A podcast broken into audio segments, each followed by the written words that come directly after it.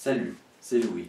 Aujourd'hui, je vais vous parler d'une bande dessinée, In et le dragon, dont le premier tome s'intitule Créature céleste.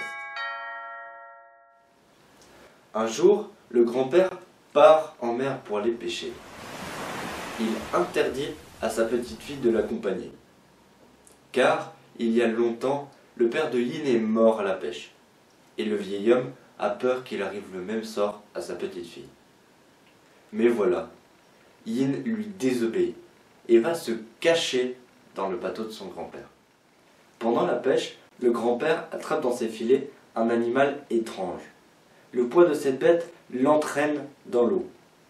Yin sort de sa cachette et coupe le filet qui entraînait le grand-père. Yin et le vieil homme ramènent la bête sur le bateau. Ils découvrent que c'est un dragon d'or blessé. Alors, ils le ramènent à la maison pour le soigner. Un jour, le dragon révèle un terrible secret sur un certain Xikong.